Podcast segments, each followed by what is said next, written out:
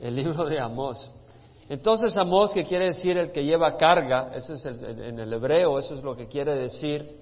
Este profeta de Dios profetizó una breve reseña, un breve recordatorio, como en el año 760 antes de Jesucristo.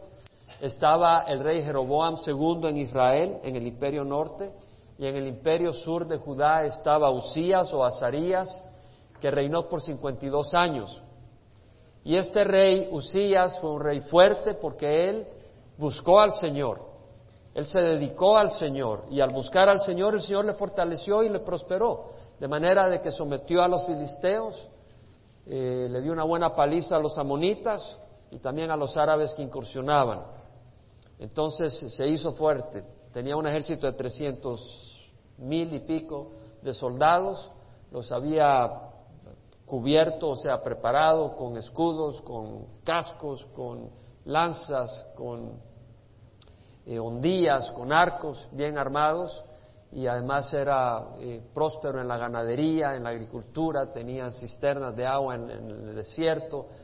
Se había fortalecido el imperio de Judá y el imperio norte de Israel, porque Israel estaba dividido. Después de Salomón, el imperio norte de Israel también estaba Jeroboam, que era un rey idólatra, pero Dios le había prosperado en su misericordia, no quería destruir todavía el imperio norte de Israel, pero le estaba mandando a los profetas para llamarlos al arrepentimiento. Jeroboam II, que era hijo de Jehoás, había expandido y recuperado terreno que los arameos habían quitado de Israel, o sea, en la parte norte de Israel, en la zona de Galaad, fue Hazael que le dio una gran paliza y fue cruel con los israelitas, mató a las mujeres en cinta, les rajaba con la espada, a sus jóvenes los mató a espada y a sus niños los estrelló contra las rocas. Vemos que después de Jehoacaz, que fue en el tiempo en que Hazael hizo esto, Jehoás, el hijo de Jehoacaz, recuperó parte de este terreno de acuerdo a la profecía de Eliseo, y después de Jehoás vino Jeroboam II, hijo de él, y él recuperó más todavía al norte hasta Hamat y al sur hasta el mar Salado.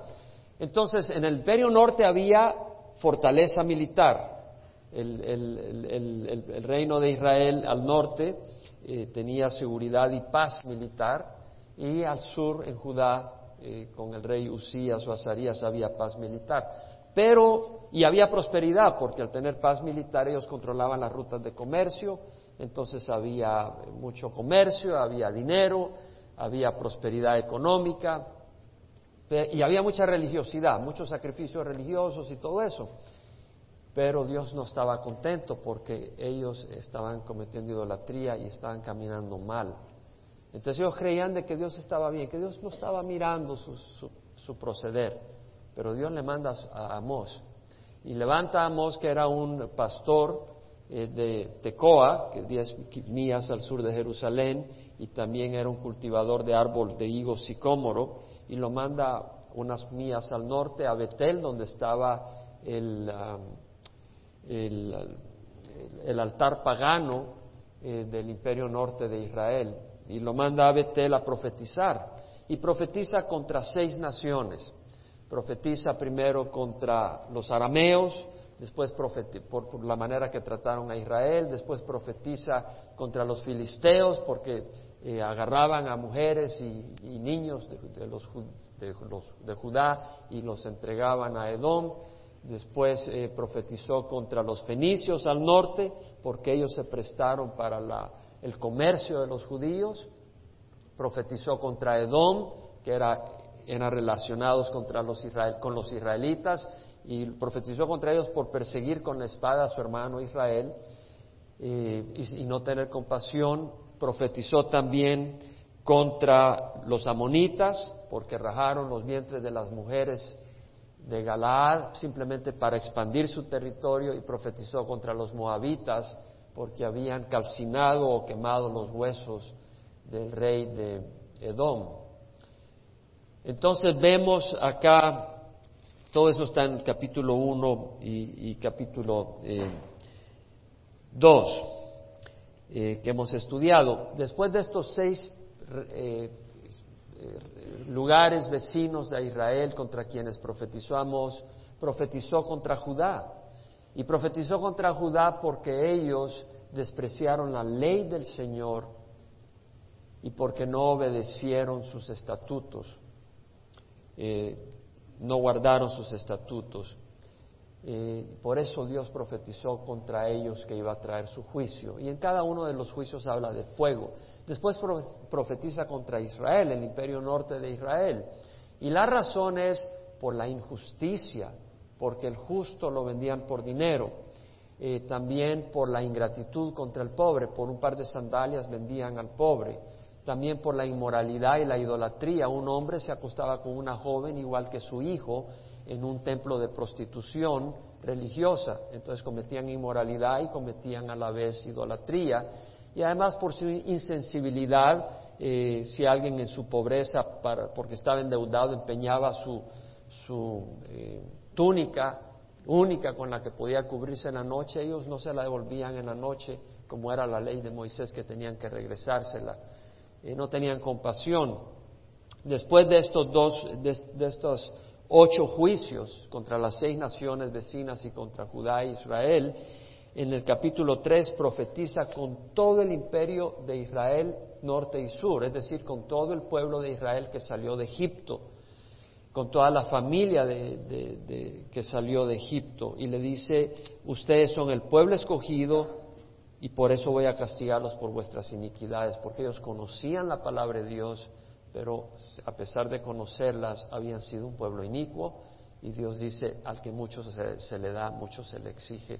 Ellos conocían la palabra de Dios, Dios los iba a juzgar, porque conociendo la luz de Dios caminaban en la oscuridad.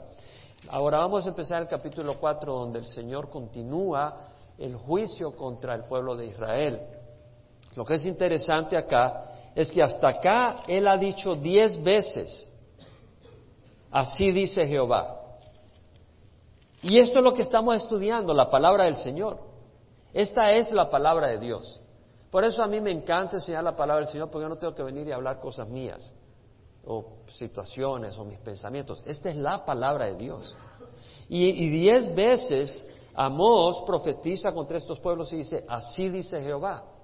Pero ¿de qué sirve que así diga Jehová si yo no escucho? ¿Cierto? Lo único que sirve es para aumentar mi juicio. Pero Dios en su misericordia dice: oíd la palabra del Señor. Y acá en el capítulo 3 dice: oíd esta palabra que Jehová ha hablado. Y lo mismo el capítulo 4 dice, y empieza así: oíd esta palabra.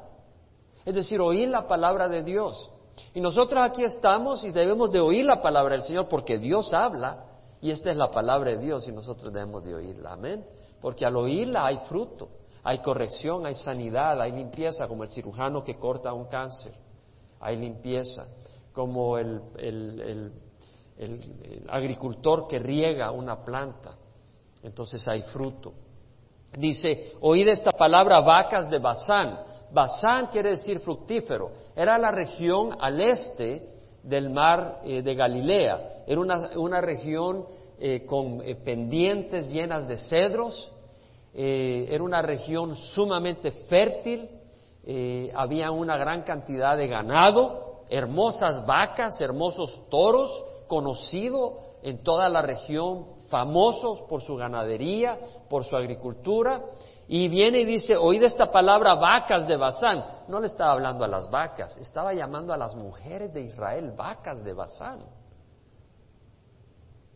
Y veamos por qué. Dice que estáis en el monte de Samaria. Samaria no estaba en Basán.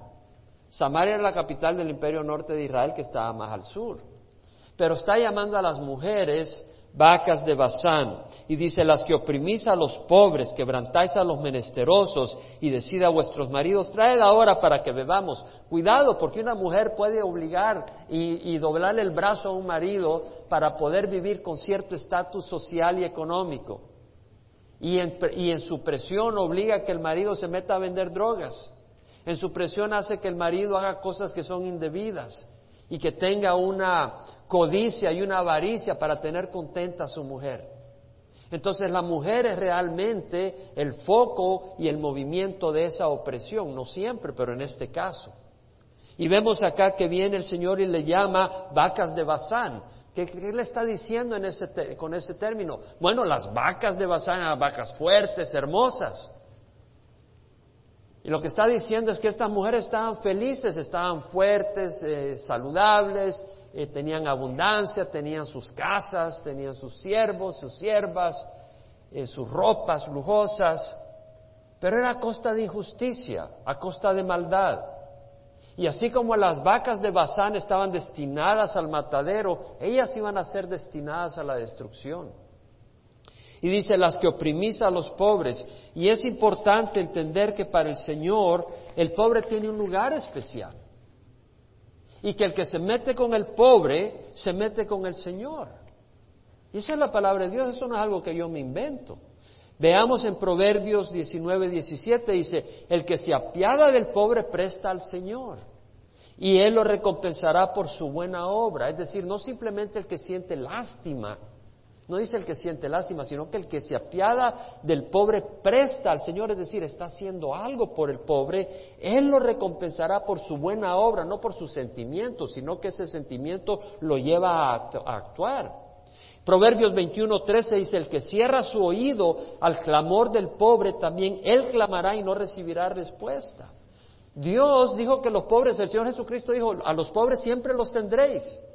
Cuando los discípulos estaban criticando a Jesús porque María derramó su perfume, dijeron, podía haber vendido ese perfume y lo hubieran usado para los pobres. El Señor dijo, hey, a mí no me tendrás siempre, ella me ha preparado para la sepultura, a los pobres los tendréis siempre, siempre van a haber pruebas, siempre van a haber pobres en la tierra, unos más que otros. Pero dice, el que cierra su oído al clamor del pobre, el Señor está probando tu corazón. Y luego dice, y ahora nosotros tenemos una gran responsabilidad, porque nosotros acá en California tenemos acceso, como en otras partes del mundo, a la televisión, etcétera, ¿no? Y uno viaja y se da cuenta de las necesidades en otros lugares. El Señor dice, el que oprime al pobre afrenta a su hacedor, pero el que se apiada del necesitado le honra. Santiago nos advierte no solo de oprimir al pobre, sino de hacer acepción de persona. Y advierte en el capítulo, a mí la palabra, ¿quién puede decir gracias a Dios por su palabra? Porque realmente la palabra de Dios nos enseña. Y la palabra del Señor es bien contraria a la sociedad. La sociedad es muy distinta a la palabra del Señor. Mandas tus hijos a la escuela y si no tienen, en ciertas escuelas, si no tienen la última moda en sus zapatos, le hacen la vida difícil. Y si no andan ropa de marca, le hacen la vida difícil. No, hay desprecio, pero no es así con el Señor. Veamos lo que dice Santiago capítulo 2. Hermanos míos, no tengáis vuestra fe en nuestro glorioso Señor Jesucristo con una actitud de favoritismo. El Señor habla contra el favoritismo. Porque si en vuestra congregación entra un hombre con anillo de oro y vestido de ropa lujosa, y también entra un pobre con ropa sucia, es decir, este pobre no tenía un cambio de ropa, solo tenía un set de ropa. Y por eso tenía su ropa sucia, porque no se la podía quitar para lavarla, porque se quedaba sin ropa. Era una persona sin más que un set de ropa. Y dice, si entra uno que es pobre y va con ropa lujosa, y decís tú, siéntate aquí en un buen lugar, oye, pasa aquí al frente, mira, qué bien. Y luego entra alguien con una ropa sucia y tú le dices, hey, estate ahí de pie, allá atrás, o siéntate aquí a mi pie. ¿No habéis hecho distinción entre vosotros mismos si habéis venido a ser jueces con malos pensamientos? Fíjate cómo es el Señor. Está diciendo, hey, no solo no los oprimas, pero si haces distinción, si porque alguien entra con ropa sucia, tú dices, este es menos. Estás pecando contra el Señor. Dice, hermanos míos, amados, escuchad, ¿no escogió Dios a los pobres de este mundo para ser ricos en fe y herederos del reino que Él prometió a los que le aman? Y por ser pobre no vas a ser heredero del reino. Es heredero del reino los que aman al Señor. Pero muchas veces el pobre tiene una disponibilidad más grande de amar al Señor porque no tiene nada en este mundo. Y él clama a Dios por ayuda. Y él pone sus ojos en lo que, no, en lo que él espera, que es un cielo, un reino que es real. Porque Cristo es real, no es religión. y tiene sus ojos puestos en el mundo venidero. Pero a veces las personas de este mundo que están cómodas se olvidan de Dios, no les interesan las palabras, no les interesa el evangelio, están felices, quieren su casa, quieren su comodidad, quieren sus placeres, quieren esto, quieren lo otro. Y entonces no van a entrar al reino de los cielos, van a sufrir el juicio divino. Pero dice, pero vosotros habéis menospreciados al pobre.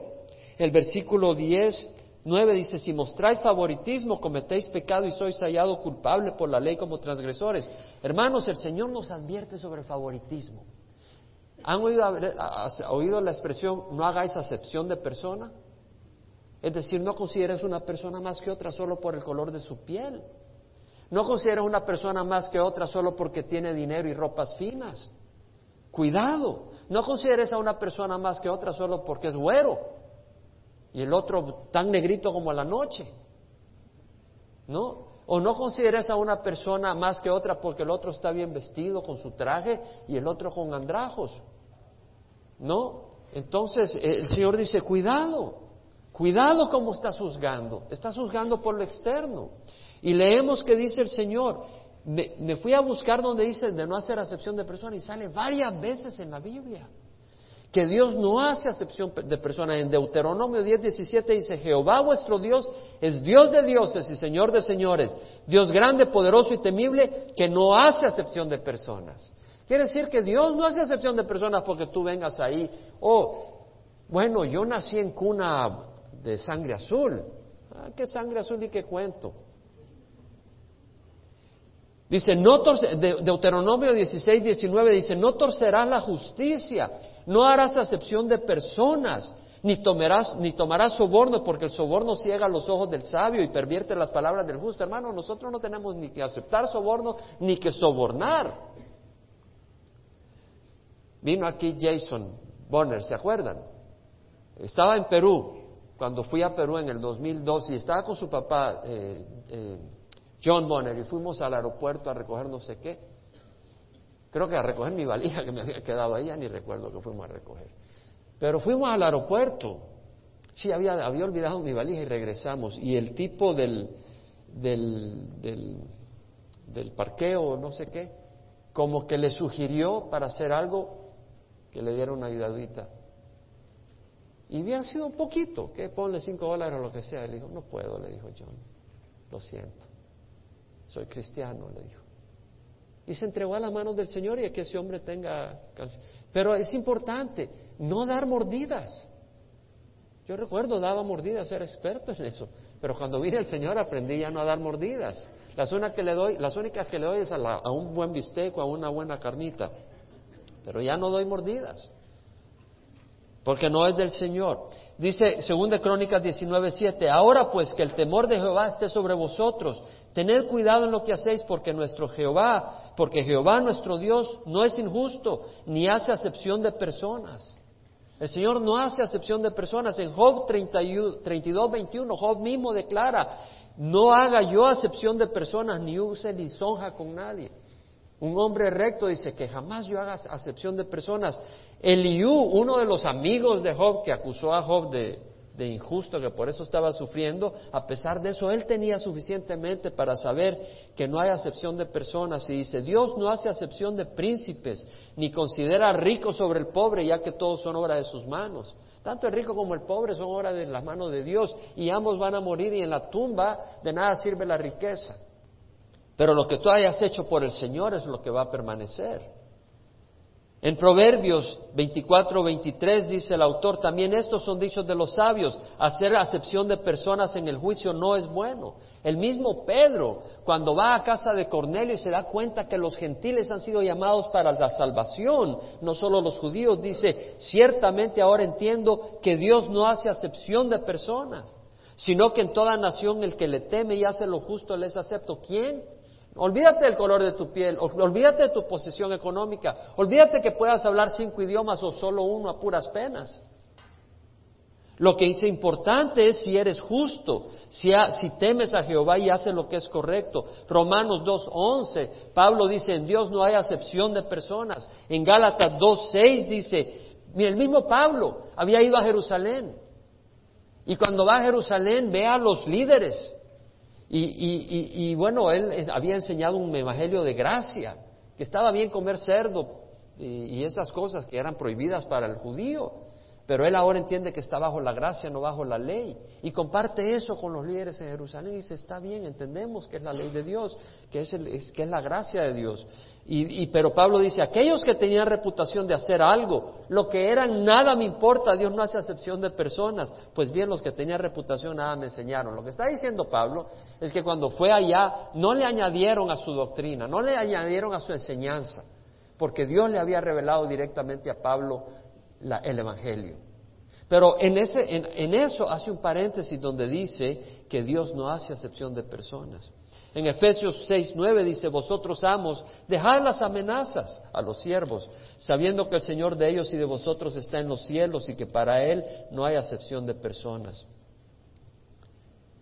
En Colosenses 3:25 dice, el que procede con injusticia sufrirá las consecuencias del mal que ha cometido, y eso sin acepción de personas.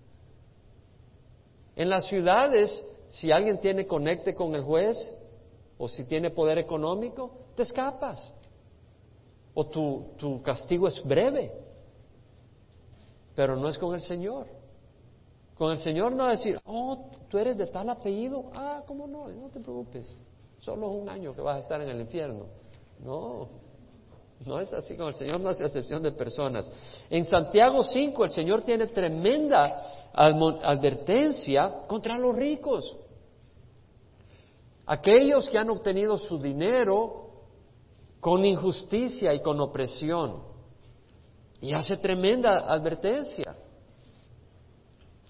Yo me pregunto si en las iglesias de Latinoamérica, en las iglesias tradicionales, porque hay iglesias tradicionales en colonias donde hay mucha riqueza, yo me pregunto si los líderes de esas iglesias predican Santiago 5, porque al no hacerlo, un día los que estén en el infierno van a levantar la mano y se van a quejar contra ellos.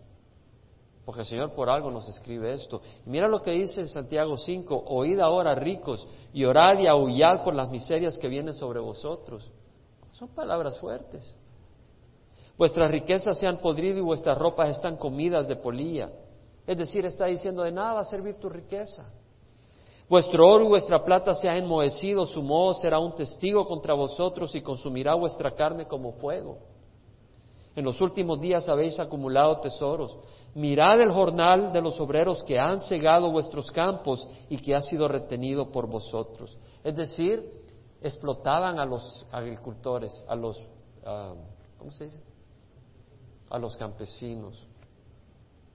Estaban explotando a los campesinos, le daban un salario bien pequeño, que no era correspondiente a la labor que estaban dando. Y en Latinoamérica existe mucho de eso. Yo recuerdo los despelotes en El Salvador, y cuando se ofreció la reforma agraria y después el presidente que lo ofreció se hizo para atrás y se armó una guerra civil que mató 70,000 personas y una violencia terrible. Mirad el jornal de los obreros que han cegado vuestros campos y que ha sido retenido por vosotros. Clama contra vosotros, y el clamor de los segadores ha llegado a los oídos del Señor de los ejércitos. Habéis vivido lujosamente sobre la tierra y habéis llevado una vida de placer desenfrenado. Es decir, lo que está diciendo el Señor, hey, si te prospero. Primero, si tú haces tus riquezas explotando a otras personas, esas riquezas van a ser testigo contra ti. Y segundo, si el Señor te prospera, no es para que vivas en placer desenfrenado, sino para que vivas para el Señor. Y que el dinero no te posea, sino que tú uses el dinero para la gloria del Señor. Porque este mundo no es nuestra morada eterna.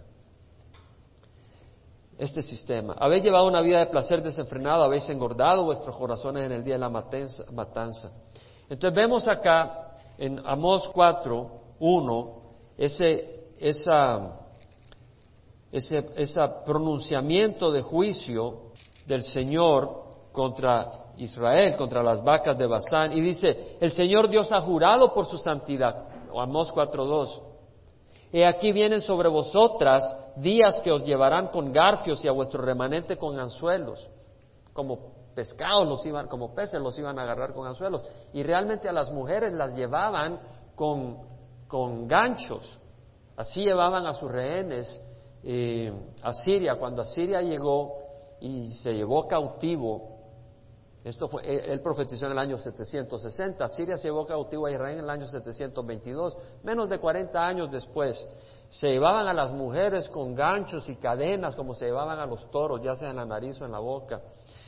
Y dice, el Señor Jehová ha jurado por su santidad, es decir, la razón por qué Dios trae juicio es porque Dios es santo. En Habacuc 1:13 dice, muy limpios son tus ojos para mirar el mal y no puedes contemplar la opresión. Dios es santo.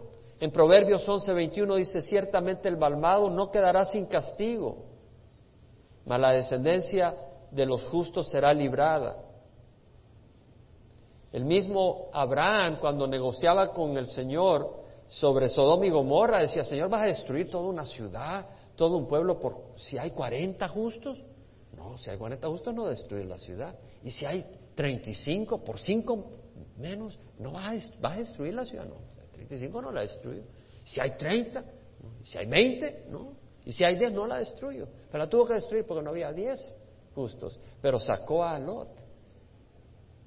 Lo libró porque él sí era justo. Pero vemos que él dice, el juez dice, lejos de ti, Señor, el juez de toda la tierra no hará justicia. Claro, el juez de toda la tierra hará justicia. Y hacer justicia quiere decir que a cada uno le va a dar lo que le corresponde. Y a cada uno nos corresponde un juicio terrible. Amén. Pero por la gracia de Dios, aquellos que venimos al Señor y somos justificados por la sangre de Jesús y le entregamos nuestro corazón, vamos a ser perdonados y somos perdonados y no vamos a recibir el juicio divino. Pero aquellos que siguen el camino de desobediencia y de desobediencia al Señor y de rebeldía, caminando por sus propios caminos y no en el camino del Señor, ellos van a recibir el juicio divino porque Dios es justo y Él va a dispensar justicia. Y es lo que dice acá, el Señor Jehová ha jurado por su santidad, Él es santo. Él no es como nosotros, sucio de pecado. Él va a llevar a cabo justicia. Dice, saldréis por las brechas una tras otra y seréis expulsadas al Armón, declara Jehová. Armón en el hebreo quiere decir fortaleza alta. No se sabe qué lugar es un lugar, no se sabe dónde está, pero dice, saldréis y seréis expulsadas, serán como rehenes, cautivas. Entrad en Betel y pecad, multiplicad en Gilgal las transgresiones, traed vuestros sacrificios cada mañana, vuestros diezmos cada 3 días, ofreced también pan leudado en ofrenda de gratitud, y proclamad ofrendas voluntarias, dadlas a conocer, puesto que así os place, hijos de Israel, declara el Señor Jehová. Betel era un lugar de gran impacto espiritual, porque ahí Jacob, cuando iba huyendo de Esaú hacia Harán, ahí durmió una noche y tuvo un sueño, y en el sueño vio una escalera que iba de la tierra hacia el cielo, y los ángeles del cielo subían y bajaban, y Dios le promete bendición a Jacob. Entonces él le llamó a ese lugar, hey, aquí está Dios, y le llamó Betel, que quiere decir casa de Dios.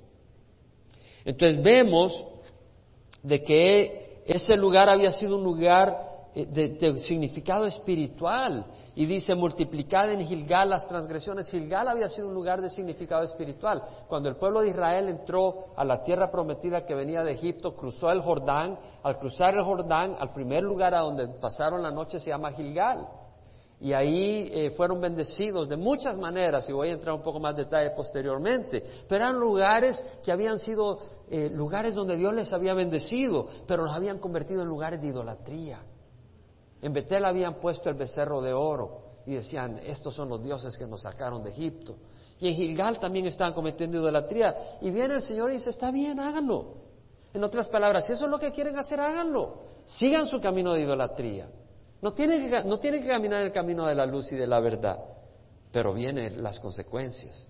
Por eso dice, entrad en Betel, pecad, multiplicad en Gilgal las transgresiones, traed vuestros sacrificios cada mañana, vuestros diezmos cada 3 días, ofreced también pan leudado en ofrenda de gratitud. El pan que había que ofrecer no era con levadura, pero ellos hacían lo que querían. Ellos iban a ofrecer sus ofrendas, ellos iban a postrarse a sus ídolos. Les dice, está bien, háganlo si es lo que quieren hacer, puesto que así os place. ¿A cuántas personas uno quiere enseñarle la palabra de Dios y le dice, sabes que lo que estás haciendo no está bien? Mira lo que dice la palabra de Dios. No, no, yo lo voy a hacer así porque mis padres siempre lo han hecho así. Pero hay una corrupción de pensamiento. Porque te digo algo, si alguien hace algo en el campo técnico y luego tú aprendes a hacer algo mejor, dices, wow, mira cómo aprendió. Pero cuando vienes con las cosas espirituales a veces se aferra uno. ¿Por qué? Porque no quiere obedecer al Señor. Quiere seguir en su pecado, quiere seguir en su rebeldía. Y vemos acá que dice, así os place, hacedlo. Y ahora vienen las consecuencias, dice el versículo 6, yo también os he dado dientes limpios en todas vuestras ciudades, no porque usaban colgate, sino porque no había comida para comer. Les está dando la razón. Dice, ay, las cosechas están pobres. ¿Por qué? Porque los estoy castigando, tratando de llamarles la atención. Dice, los he dado dientes limpios en todas vuestras ciudades y falta de pan en todos vuestros lugares, pero no habéis vuelto a mí, declara Jehová. El Señor dice, trato de hacerte despertar, pero no has vuelto a mí. Luego dice, en el versículo 7, además os retuve la lluvia, cuando aún faltaban 3 meses para la siega. Pero dice, he retenido la lluvia. Hice llover sobre una ciudad y sobre otra ciudad no hice llover. Sobre una parte llovía y la parte donde no llovía se secó. Es decir, hice llover sobre Santa Ana, pero no hice llover sobre Irvine. Y todas las cosechas en Irvine se secaron. Y la gente salía de Irvine a Santa Ana a buscar agua, pues estaban muriendo de sed y apenas se lograban satisfacer. Así que de 2 o 3 ciudades iban tambaleándose a otra ciudad para beber agua y no se saciaban. Pero no habéis vuelto a mí, declara Jehová. Es decir, os mandé malas cosechas y no te volviste a mí. Os mandé sequía y no te volviste a mí. Versículo 8, os herí con viento abrasador, o sea, mandó un viento del desierto. Era un viento cálido y sin humedad. Era un viento seco. ¿Qué es lo que hizo? Secó los árboles, secó las cosechas. Además dice añublo, ese honguillo, ese hongo, ese parásito de las plantas y de los árboles. Y la oruga ha devorado vuestros muchos huertos y viñedos, vuestras higueras y vuestros olivos. Es decir, le mandó un viento abrasador, le mandó honguillo, le mandó oruga que destruía las cosechas, pero no habéis vuelto a mí, declara Jehová. Envié contra vosotros una plaga como la plaga de Egipto, maté a espada a vuestros jóvenes junto con vuestros caballos capturados, e hice subir sobre vuestras narices el hedor de vuestro campamento, pero no os habéis vuelto a mí, declara Jehová. Es decir, le empieza a decir todo lo que ha hecho el Señor. El Señor ha mandado castigo tras castigo. Yo creo que Estados Unidos está experimentando algo similar. Estados Unidos está experimentando. Esto es en tiempos donde había paz militar. Y bueno, hace 15 años, si bien había guerra en Vietnam y en otros lugares, pero en el territorio americano no entraba el enemigo. Pero ya en septiembre 11... entró por primera vez, de una manera fuerte, y sabemos que va a regresar y va a golpear, porque es imposible parar estos ataques terroristas, 100%, y con uno efectivo de ataque biológico o nuclear, Estados Unidos, la economía se viene al suelo. Y vemos los problemas que se han venido, vemos el problema del terrorismo, y vemos el problema de la crisis de la industria de la industria y de la crisis económica y de la economía. Pero la gente no se está volviendo al Señor. La gente está como tunda, es decir, como que te dieron un golpe y no piensas. Y el Señor está mandando estas cosas para que uno despierte y busque al Señor. Y dice, os destruí como Dios destruyó a Sodoma y Gomorra. Claro, las cosechas fueron malas, trajo la oruga, hubo sequía. ¿Qué pasó en Nueva Orleans? Terrible daño, terrible destrucción con los huracanes. Todas las cosas que están sucediendo. Hablamos de la peste aviaria y de hecho el hermano que les mencioné que trabaja con el gobierno federal va a venir, estamos planeando que venga y dé una conferencia técnica sobre la amenaza de una peste que va a traer una destrucción tremenda. Y tenemos que saber nosotros los tiempos en que estamos viviendo. Os destruí como Dios destruyó a Sodoma y Gomorra, y fuiste como tizón arrebatado de la hoguera. Es decir, como cuando tienes un palo en el fuego y prende fuego y se consume un buen pedazo, y luego agarras un pedacito al final para que no se termine de consumir, y dice: te saqué de la destrucción, porque si no te quedas, te acabas como tizón sacado del fuego. Pero no os habéis vuelto a mí, declara Jehová, por tanto así haré contigo, Israel. Es decir, mira lo que voy a hacer, por tanto, porque no has vuelto a mí, porque te he de hacer esto, prepárate para encontrarte con tu Dios, oh Israel. Es decir, lo que he hecho no es nada, ya vas a ver lo que voy a hacer, dice el Señor. Te vas a encontrar conmigo con toda mi ira. Y efectivamente, en el año 722, Asiria entró, destruyó a los israelitas, mató miles, se llevó miles al exilio, y trajo otros esclavos y otros derrotados de otros pueblos que derrotó a Asiria, y los trajo al territorio norte de Israel. Y ellos se mezclaron con los pocos israelitas que quedaban ahí, y de ahí nació el grupo de los samaritanos, que era un grupo mezclado de israelitas con naciones gentiles que habían sido derrotadas por Asiria.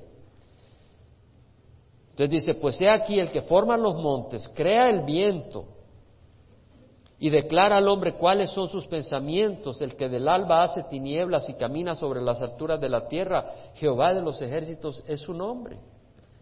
Es decir, el Señor habla de los juicios que ha traído, pero no se han vuelto al Señor. En Isaías el Señor dice: el buey conoce a su dueño, el asno el pesebre de su amo, pero Israel no conoce, mi pueblo no tiene entendimiento. El Señor se queja.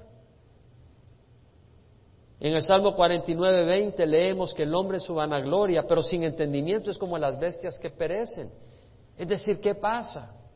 Como un animal sin esperanza. Eso es todo, vive y muere. En Proverbios 29:1 dice: el hombre que después de mucha represión endurece la cerviz, de repente será quebrantado y sin remedio. En el versículo 3 del capítulo 4 dice el Señor: he aquí el que forma los montes, crea el viento y declara al hombre cuáles son sus pensamientos. Es decir, habla de que Dios conoce los pensamientos de cada uno de nosotros. Yo puedo engañar a mucha gente si quiero, pero no a todo el mundo todo el tiempo. Pero todos podemos engañar a alguien, pero al Señor no lo podemos engañar. El Señor ve nuestro corazón, amén. El Señor ve nuestro corazón. Al Señor no lo podemos engañar. El Señor sabe la razón por la que estamos acá. El Señor sabe cómo respondemos a su palabra, porque esta es la palabra de Dios. Entonces, la palabra de Dios no es la que está en juicio acá. Lo que está en juicio es nuestro corazón. ¿Amén? La palabra de Dios no está en juicio. La palabra de Dios es la palabra de Dios. Y lo que estamos pensando no está en juicio. Lo que está en juicio acá no es la palabra de Dios, sino nuestros pensamientos respecto a la palabra de Dios. Al profeta Jeremías dice: más engañoso que todo es el corazón y sin remedio, ¿quién lo comprenderá? Yo, Jehová, escudriño los corazones y pruebo los pensamientos para dar a cada uno según sus caminos, según el fruto de sus obras. El Señor examina nuestro camino. No solo, yo me puedo sentar aquí y oír, pero en mi corazón no me interesa. Y si no me interesa, yo no estoy aplicando. Hay un momento donde en nuestras vidas yo digo: se acabó y no voy a hacer esto, se acabó y no voy a hacer lo otro, amén. Tal vez tú no has llegado a ese lugar, pero hay un momento en tu vida donde, si realmente eres siervo de Dios, hay áreas donde tú dices: se acabó, ya no más, porque yo quiero servir a Dios. El Señor conoce. En Amós 5, vamos a ir del 1 al 9. Dice: oíd esta palabra que yo pronuncio. Una vez más dice: oíd, oíd, oíd esta palabra que yo pronuncio como lamentación sobre vosotros, casa de Israel. Hey, Israel estaba en prosperidad económica, estaba en prosperidad militar, y el Señor dice: voy a dar un lamento por ti. Y Estados Unidos o sabemos que hay una crisis, sabemos que hay crisis con los terroristas musulmanes, pero todavía... Mira, aquí podemos reunirnos, podemos comer, nos vamos a echar un taquito, no hay problema. Y te puedes olvidar, pero el Señor dice: yo pronuncio una lamentación sobre vosotros, casa de Israel. ha caído, no volverá a levantarse, la Virgen de Israel, está hablando del Imperio Norte, abandonada yace en su tierra, no hay quien la levante, es decir, como una mujer virgen que es despedazada en la calle de la ciudad, que es violada y destruida, dice, así serás tú, Israel. Está hablándole a Israel cómo iba a terminar, por su necedad. No hay quien la levante. El justo cae 7 veces y 7 veces lo levanta el Señor. Pero una persona que camina rebelde a Dios cae una vez y no se levanta, porque no la va a levantar el Señor. Así dice el Señor Jehová, la ciudad que sale con 1000 se quedará con 100, y la que sale con 100 se quedará con 10 en la casa de Israel. Aquella ciudad que iba a salir contra el ataque del enemigo con 1000, los iban a decimar y solo iban a regresar 100. Y si salían 100, solo 10 iban a regresar con vida. Dios les está hablando del juicio. ¿Por qué se los está diciendo? Porque quiere que se arrepientan. Pero aquel que persevera en la necedad va a recibir el juicio de Dios. Porque así dice Jehová a la casa de Israel, buscadme y viviréis. ¿Qué quiere decir buscar al Señor? Buscar la voluntad de Dios. ¿Qué quiere decir buscar al Señor? Dejar el pecado, dejar nuestro camino y buscar el camino del Señor. Amén. Eso es lo que dice, buscadme. Y buscar al Señor es hermoso. Es hermoso el gozo del Señor. Es hermoso tener paz con Dios. Es hermoso tener paz con el Señor y saber que estamos haciendo lo que es recto en nuestras vidas. ¿Qué es lo que dice la palabra del Señor? Alégrese todos los que... Salmo 5. Alégrense todos los que en ti se refugian, para siempre canten con júbilo, porque tú los proteges. Regocíjense en ti los que aman tu nombre, porque tú, oh Jehová, bendices al justo y como escudo lo rodeas con tu favor. Si queremos caminar con el Señor y buscamos al Señor, estamos caminando justamente, estamos caminando rectamente. Y si caminamos rectamente, el Señor nos rodea con su favor, tenemos su paz y su amor. Entonces dice, buscadme y viviréis, pero no busquéis a Betel, ni vayáis a Gilgal, ni paséis a Beer-seba, porque ciertamente Gilgal será llevada cautiva y Betel caerá en desgracia. ¿Qué estaba haciendo la gente? La gente estaba llegando a estos centros religiosos donde Dios se había manifestado. En Betel, ¿a quién se le apareció Dios? A Jacob. Le mostró en sueño un favor tremendo. Eso fue en Betel. En Gilgal... Fue ahí cuando pasaron el río Jordán. ¿Qué hizo el Señor? Paró las aguas del río Jordán y pudieron pasar en tierra seca. Y el Señor le dio orden a Josué que levantara a 12 israelitas, uno de cada tribu, y que cada uno agarrara una piedra de la base del río y lo pusieran como un recordatorio de la bendición de Dios cuando llegaran al otro lado. Y llegaron a Gilgal y ahí pusieron ese monumento. Eso fue el día 10 del primer mes del año. El día 14 celebraron la Pascua. El día 15 comieron de la abundancia de grano que había en esa tierra. Entonces cesó el maná, porque ya no era necesario el maná.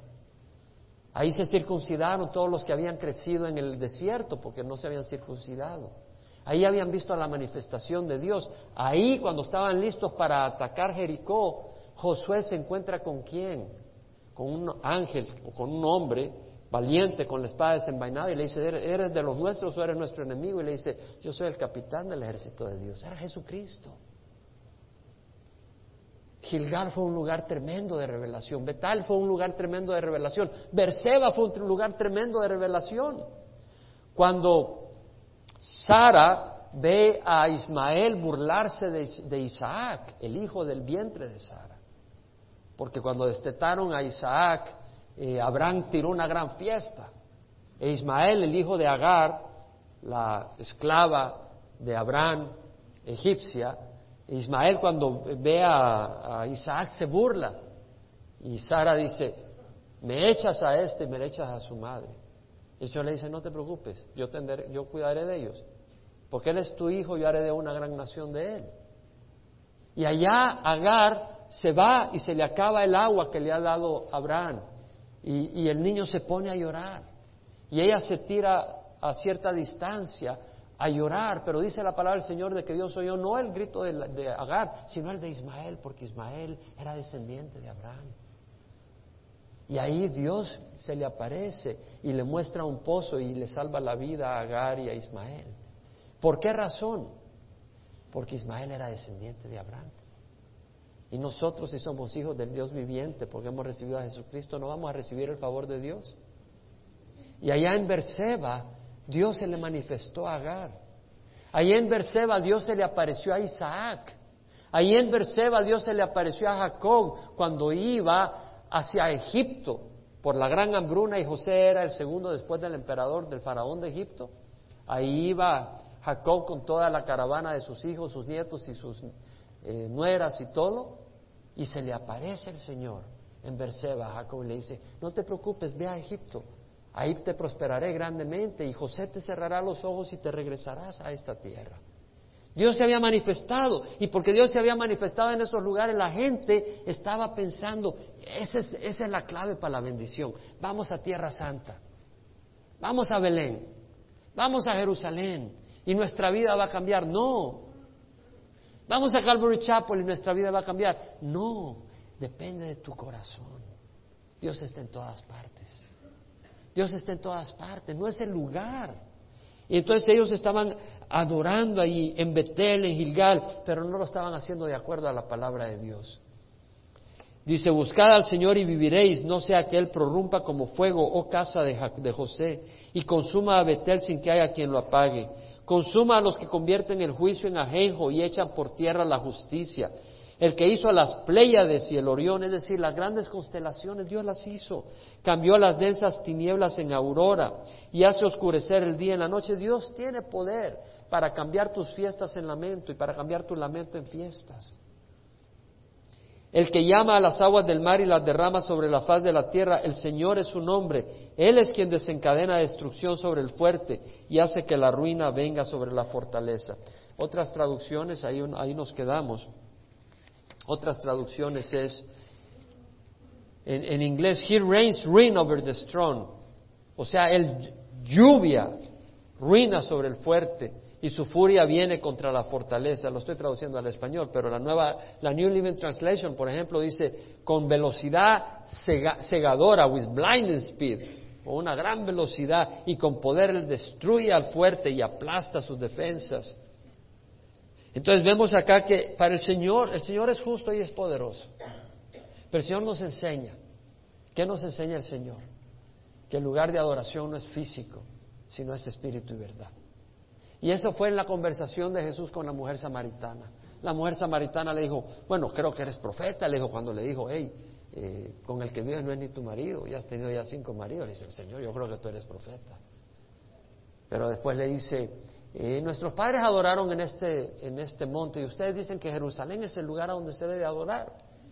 Y el Señor Jesús le dijo: mujer, créeme, la hora viene y ahora es, cuando no adoraréis ni en este monte ni en Jerusalén.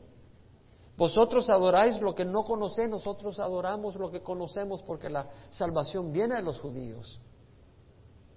En verdad os digo que la hora viene y ahora es, cuando los verdaderos adoradores adorarán a Dios en espíritu y en verdad, adorarán al Padre en espíritu y en verdad, porque a tales adoradores el Padre busca que le adoren, porque Dios es espíritu, y los que le adoren deben adorarle en espíritu y verdad. Vamos a cerrar acá con una invitación a que seamos adoradores en espíritu y verdad, a que adoremos al Señor en espíritu y verdad, a que con el corazón adoremos al Señor, no con los labios nomás. Estábamos cantando esa canción, no tengo más que darte que excepto esta canción, pero era muy atinado que dice: no tengo más que entregarte excepto el corazón. Y eso es muy atinado, porque la canción sin el corazón de nada sirve. Tenemos que entregarle el corazón al Señor, y cuando le entregas el corazón al Señor puede fluir una canción que es aceptable al Señor, pero hay que entregarle el corazón. No nuestros ritos, no nuestros sacrificios. El Señor no busca nuestros sacrificios, el Señor busca nuestro corazón. Un padre no busca de sus hijos sacrificios, un padre busca el corazón de sus hijos.